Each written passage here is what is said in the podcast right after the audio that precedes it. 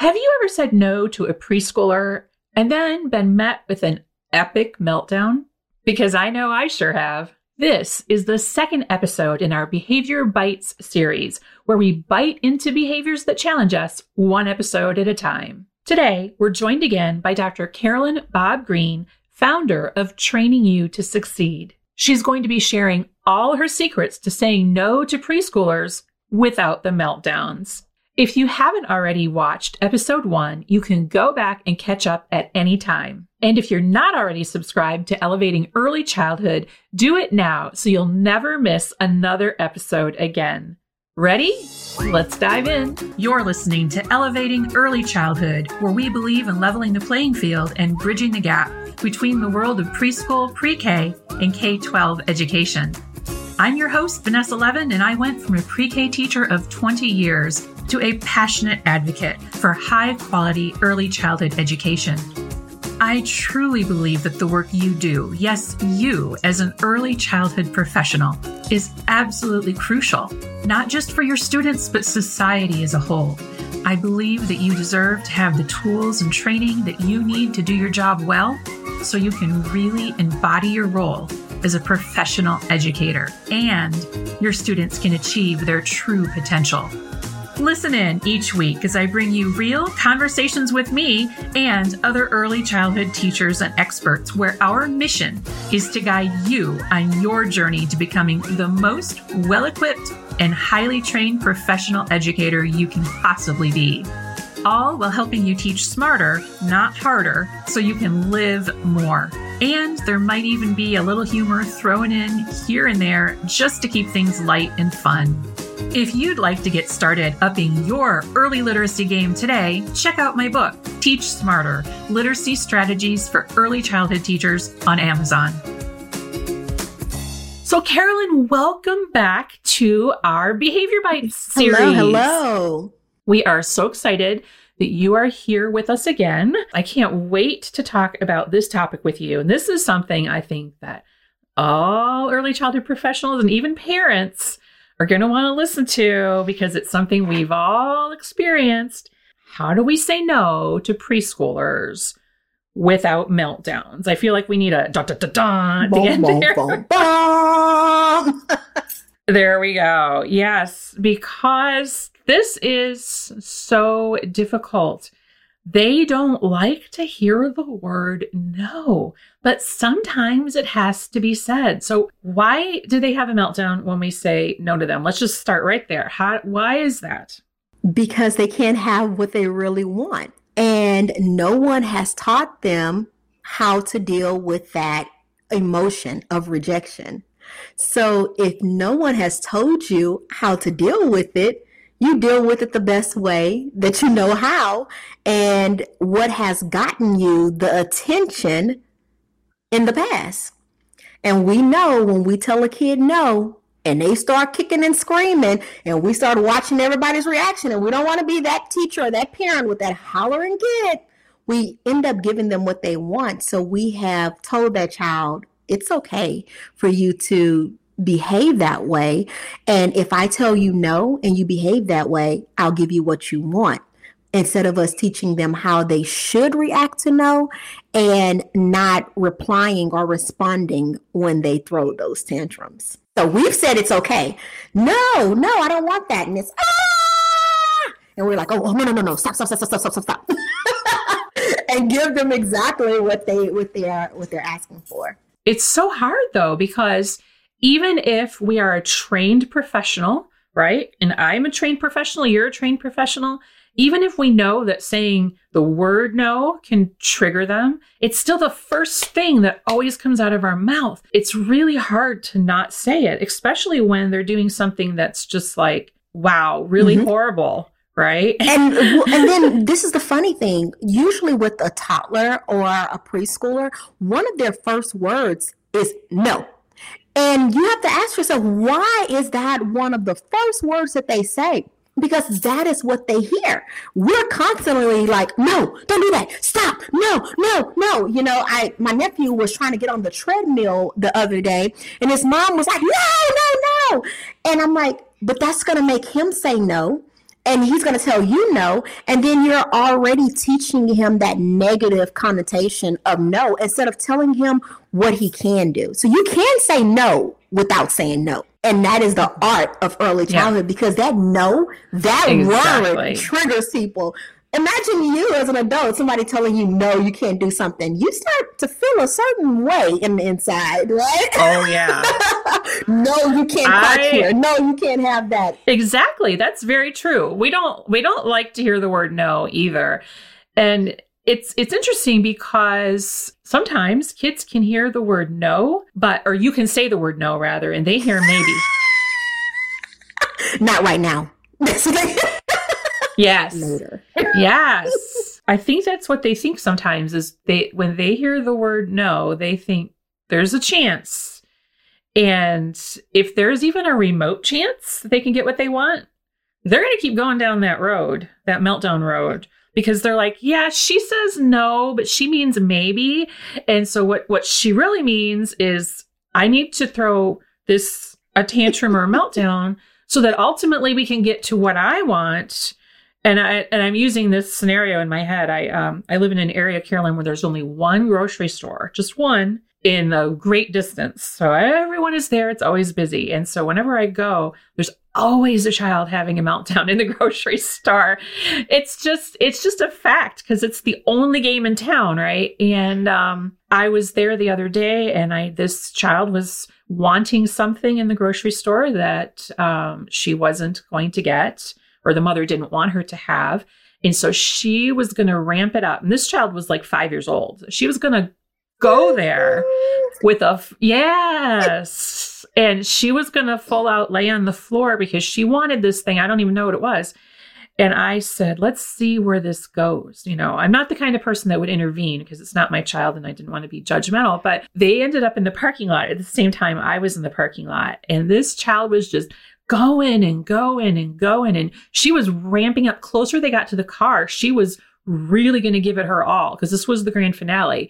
And when they finally got to the car, the mom turned to her and said, okay. And I was like, that is the exact outcome that she wanted.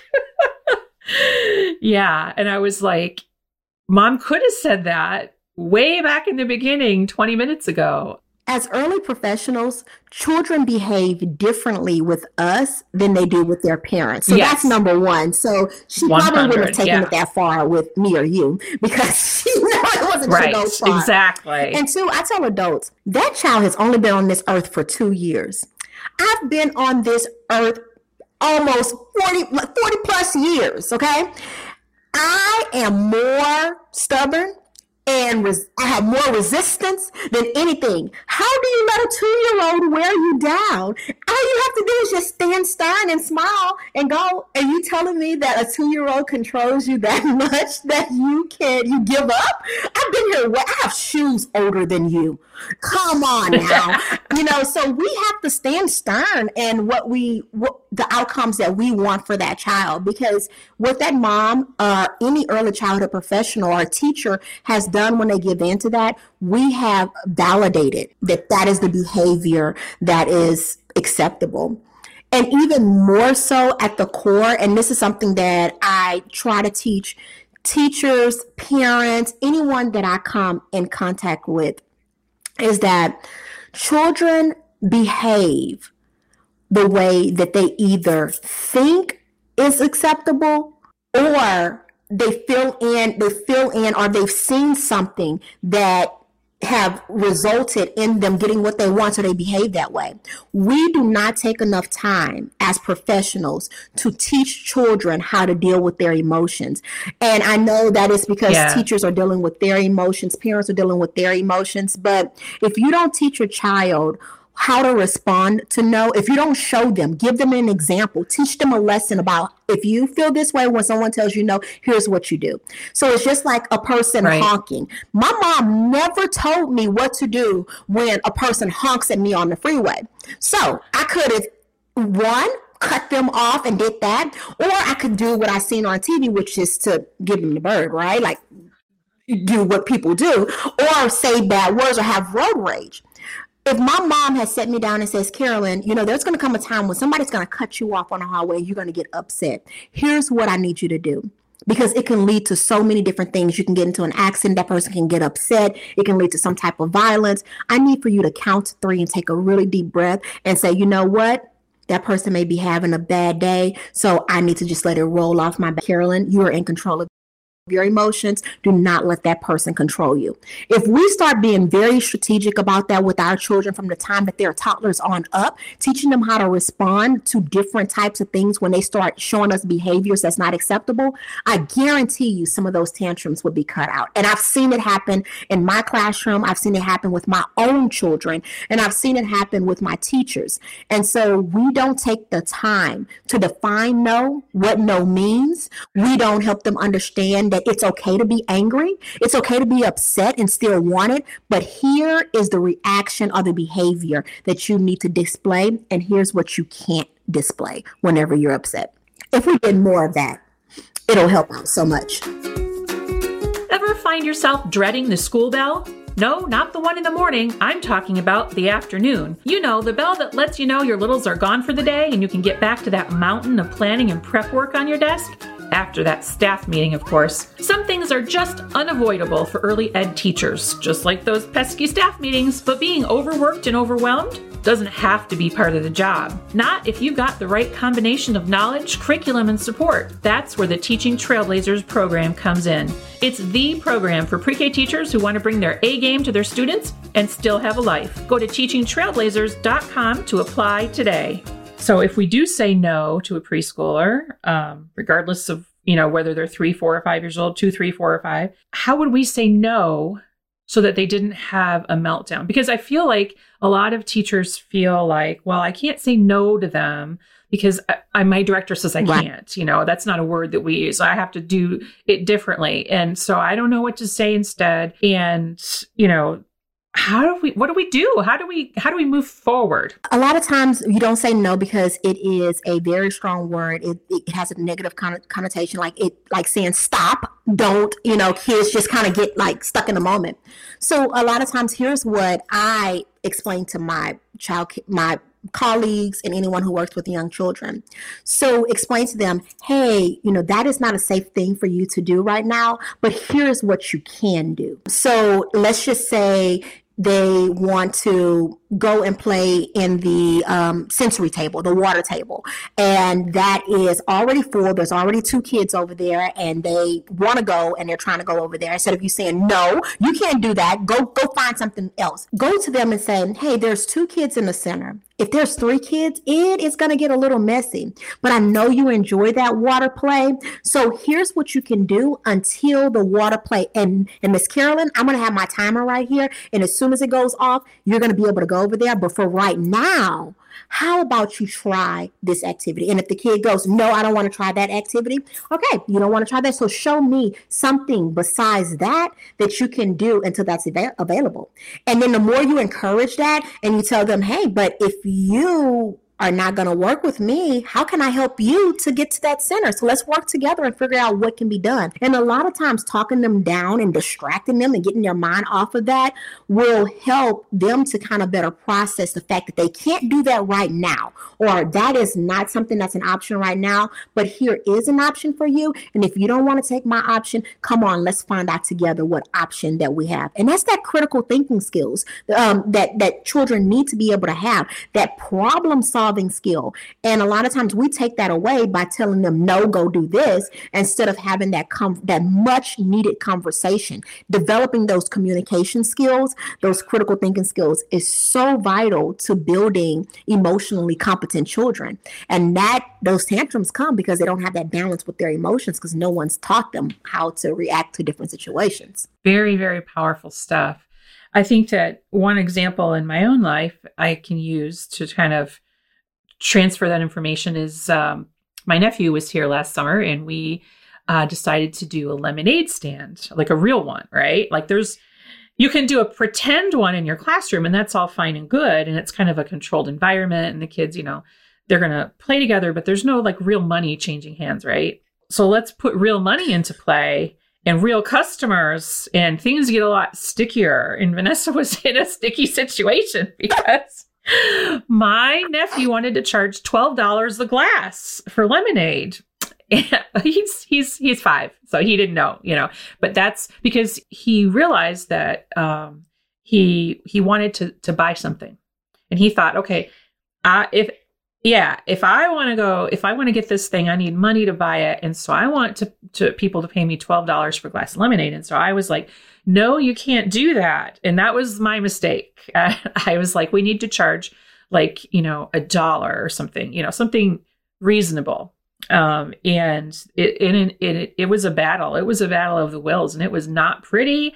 And there was a meltdown on both parties' parts. Um, but but Been thankfully, there. my um, yeah, and, and you know he's not my student; he's my nephew, so the relationship is different. But but his uh, his his father is is really good at handling because he he he loves to like take to go there when someone says no to him. Mm. And his father is very good though at avoiding the meltdowns because what his father did was say, well, you know, we could do $12 we could do a dollar. He's like, let's do some research and let's find out. Like yeah. And so he made it into like this activity where you know we were talking about how many glasses we would need to sell at a dollar. And you know he just he just broke it all down like into math because he's a math guy. And my nephew was like okay okay all right distraction yeah, distraction okay. distraction like, and he turned it into another activity entirely. And then he was fine with it you know? And so we're going to try it again this year and see how it goes now that he's six. But anyway. That is a perfect example because the same thing happens in the classroom whether it's your niece your nephew your child it all has to be handled the same way so that as a community we can come together and solve this problem as a whole. So by you by him doing that with your nephew even though that was his son and that was your nephew um, that's still giving him those tools that he needs to be able to control his emotions whenever he's told no. Kudos to dad. And aunt vanessa. Yeah he, so let's translate that into the classroom though. So let's say um, maybe the kids are playing at the pretend lemonade stand and everybody wants to be the one to slice the lemons because they are velcroed. They're those little velcro ones that you know you slice. It's very fun for some reason to slice the velcroed lemons. and let's say everyone wants to do that, but you really only have like four lemons that do that, and you only have like three knives. And so you say to one of the children, you know, it's not your turn yet. So basically, you're saying no. Oh, how do we channel that then? Well, one, um, with you knowing that you only have those limited resources, you really have to set that environment, those restrictions up even before um, they even get into the center. So that will kind of reduce some of the tantrums because you've set that environment. But let's just say Miss Vanessa wants to be the one to slice the lemons now. And Miss Carolyn is like, okay, Miss Vanessa, but I have Miss Crystal over here already slicing the lemons.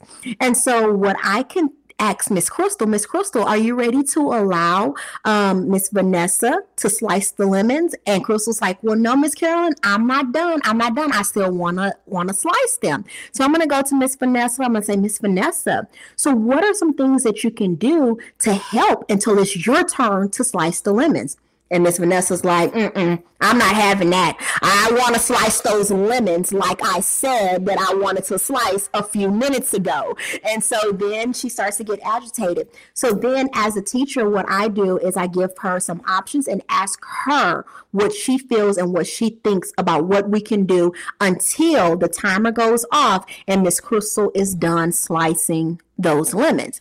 And by then the kid is distracted. They're like, well, you know what? I can wipe down. You can wipe down, you can fold, you can go wash the knives out in the sink and pretend to wash them out so that they can be ready for when you get ready to slice lemons. And so you have this conversation to kind of deter their mind from having that tantrum and to start finding solutions to get them ready for waiting until their time because I'm not really telling you no. I'm telling you not right now at this time, and it's not a definite. So there are some situations where no is no, and you have to explain why and how you got there, and have them reason with you to find something to replace um, what they really want.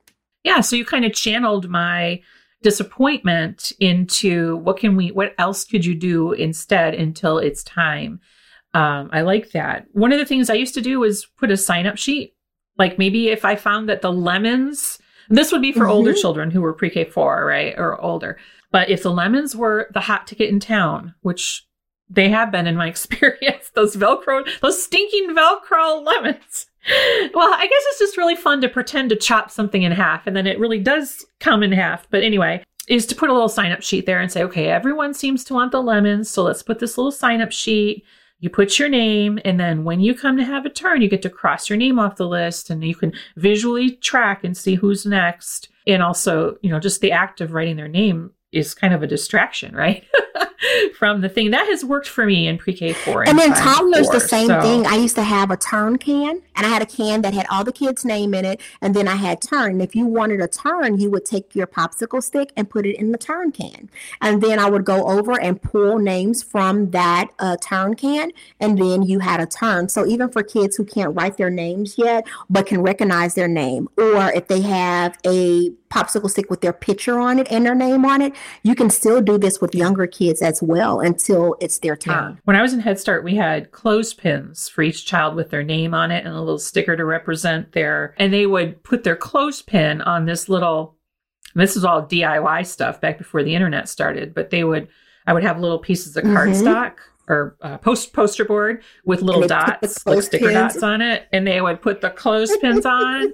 That was that worked really yes. well for many many years for me. It still works. I tell my teachers that it still works. Kids, you know, they don't know that you know things have advanced like that, but I still am a clothespin and popsicle stick girl, and it works.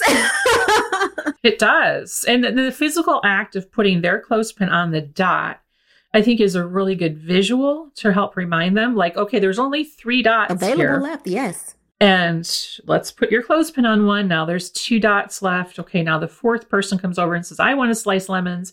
You can say, well, we only have 15 minutes left in center time. And, you know, so there's two other people here. And, you know, it, it, it's just, it's a great way to like problem solve a little bit with your kids you know yes um, very much so. so. and that's that's and nowadays in the classroom there's so many different options as opposed to saying um, no in there. Um, i have right now in our after school room where we have set up and these are older these are like six and seven year olds five and six year olds um, they have a waiting room. So if they can't find a center that they want to go to they have a little waiting area that they go and it has books and it has like note journals and clipboards. Um, one of the classrooms call it a relaxation island.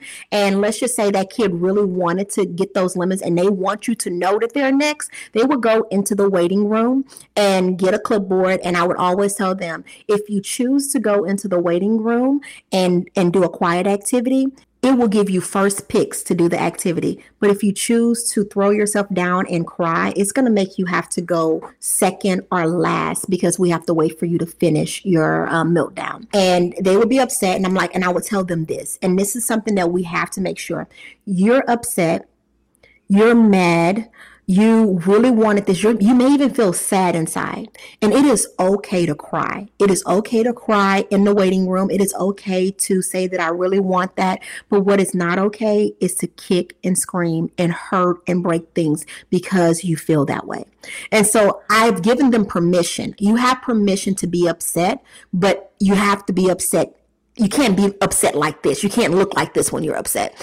But you can go in the waiting room and you can cry. You can journal. You can draw a picture. You can even pretend to make a phone call and talk to whoever you want to on the play phone and tell them how upset you are.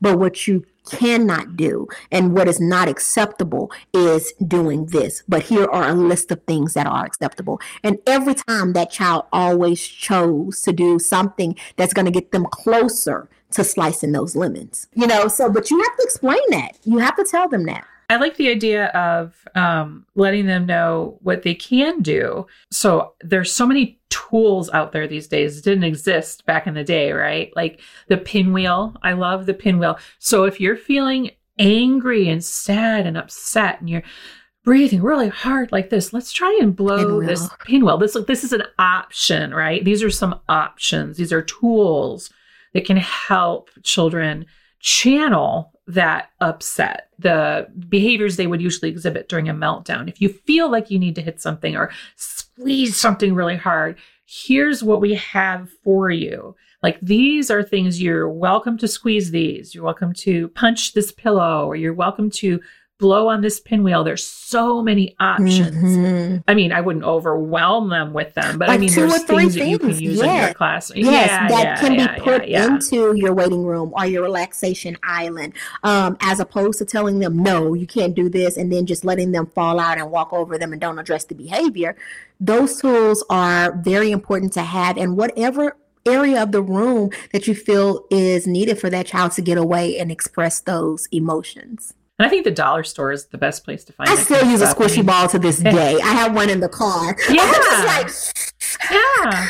They have these little stress balls at Dollar Tree, or they they used to. They have little faces on them. I'm like, well, thank you. That's exactly what I need for my, um, you know, my Zen den or whatever you want to call it. Um, so I have those. You know, I've collected little things here and there that you know, you can use a pinwheel. Oh my gosh, those are so cheap. They have them in the spring at the grocery store for a dollar, you know, and I, I stock up on them just in case they destroy them. They're super cheap, you know, so things like that. This is what you can do if you're breathing really heavily, if you're, you know, if you're crying and you're sad. Mm-hmm. Here's, you know, all kinds of things that they can do instead. Um, and of course, there's some kids that none of that is going to appeal to them and they would rather just be on the floor. And, and that and those you know, are what, what was that kid? Right. Yeah. I mean, there's some kids that aren't going to be placated by any of that.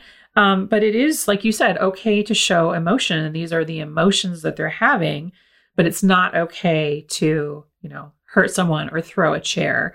Um, that's what I hear from teachers a lot. And so and so threw a chair at me. I've had chairs thrown at me as well. You know, and I think it's always important to, to yeah, to take a deep breath and also think about, you know, maybe there's other things going on that this really isn't about the lemons. Like it could be, yeah, it could be about some much, much, much greater issue than that.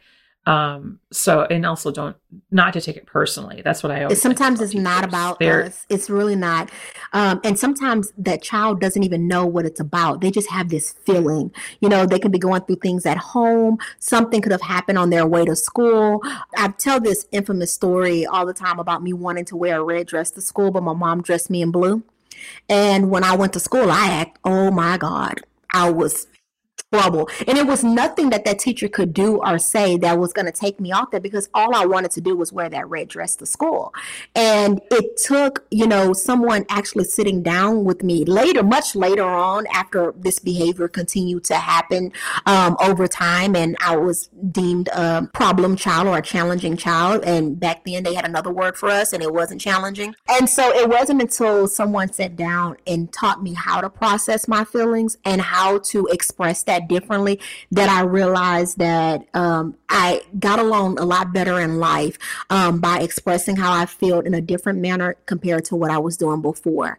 And that totally shift shifted how I behaved the rest of the time I was in school. And if someone had sat down with me that first time and found out that it was all because I wanted to wear a red dress. It had nothing to do with not wanting to follow directions or being challenging. It was just I was disappointed and upset. And so because I was mad, I wanted to make everybody have a miserable day like my day. And if we got down on a child's level and really talked to them to find out what the core of the problem was a little more often, then a lot of times these behaviors could be eliminated in our classroom. Yeah, for sure. I mean, I can certainly think of many instances in my career when it was nothing about a child wanting to ruin my day or make me miserable or you know it wasn't about that. I mean it, it's many other things. I mean there's so many different things. It could be they could be tired. They could be hungry. There's so many different things that could be going on that we just don't know because we're not with them 24 7 and even if even if you are, that doesn't mean you know the exact mm-hmm. reason. I'm sure the mom in the parking lot at the grocery store had no idea why her child was doing this, you know, and, and there was probably a reason, you know. It could it could have been anything for all we know. Maybe she had a bad day at school or anything. So, Carolyn, I think that we've got um, a lot of good information yes. here. Let's review a little bit. How can we say no to preschoolers without meltdowns? If we had to encapsulate everything that we said in this last episode for somebody, how would we do that so that it would just be a short, succinct little brief thing? Well, how you say no without the tantrums? Well, the first thing that we talked about, and to kind of like bring it all together, is making sure that we are giving options and taking the time to speak with the child and, and give them some critical thinking as to what they can and cannot do, um, as opposed to just giving them a no and expecting them to deal with the situation and carry on. Right. The second part of that is teaching them how to accept and understand their emotions and feelings so that their behavior is not resulting in a tantrum, but they know that it's okay to cry and to feel upset, but giving them tools to kind of like vent that anger and frustration out um, so that it doesn't end up with in a tantrum. I do like the way that you said that options. It's always good to have options for children and to channel. I like I like to use the word channel. I just feel like, you know, you're kind of guiding them, right? That's what we do as teachers. We're guiding them towards what is appropriate and what they can do rather than what they what we tell them they can't do, right? Yeah. And there's so many ways to say no without saying no, you know, and explaining to them what the no actually means and why behind it. Because it's like you said no, but why did you say no? Like explain to me. That doesn't make sense to me. Right. So we have to take time to do that. Yeah, and I think it's a, it's super important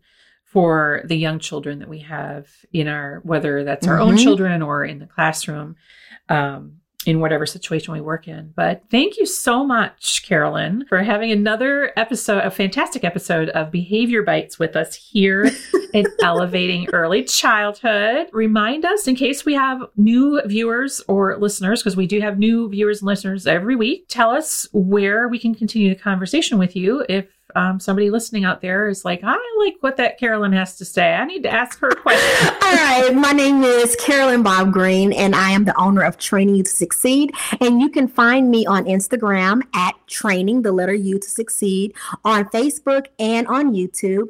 Every week on um, Facebook, we do something called Hot Topics that are free to teachers. And if you want certification, we have a step that you can also gain um, CEUs and clock hours as well for those topics. And every year we have an annual in person conference and virtual conference. All that information can be found um, at trainingyoutosucceed.net or on our Instagram page at Training to Succeed, and the link is in the bio. Yes, and we will have a link to um, Training You to Succeed in the show notes below the video as well. So thank you everyone out there listening and watching. Until next time, I'm Vanessa Levin, and this is Carolyn Bob Green. If you love what you've learned in this episode, you've got to come check out the Teaching Trailblazers program. Teaching Trailblazers is the place for teachers like you to get the professional development, resources, and support you need to thrive. It's where you can learn relevant, life changing best practices with professional development created specifically around the challenges early childhood teachers face. It's where you can get access to a complete research based pre K curriculum that you can use to supplement your existing curricula or use on its own to get 100% of your students kindergarten ready by the end of the year. And it's where you can hang out and connect over all things early childhood with other teachers just like you and me. It's my favorite place on earth and it will rock your teacher world, I guarantee it. Come join us at teachingtrailblazers.com to get more information and apply. That's teachingtrailblazers.com. I can't wait to see you there.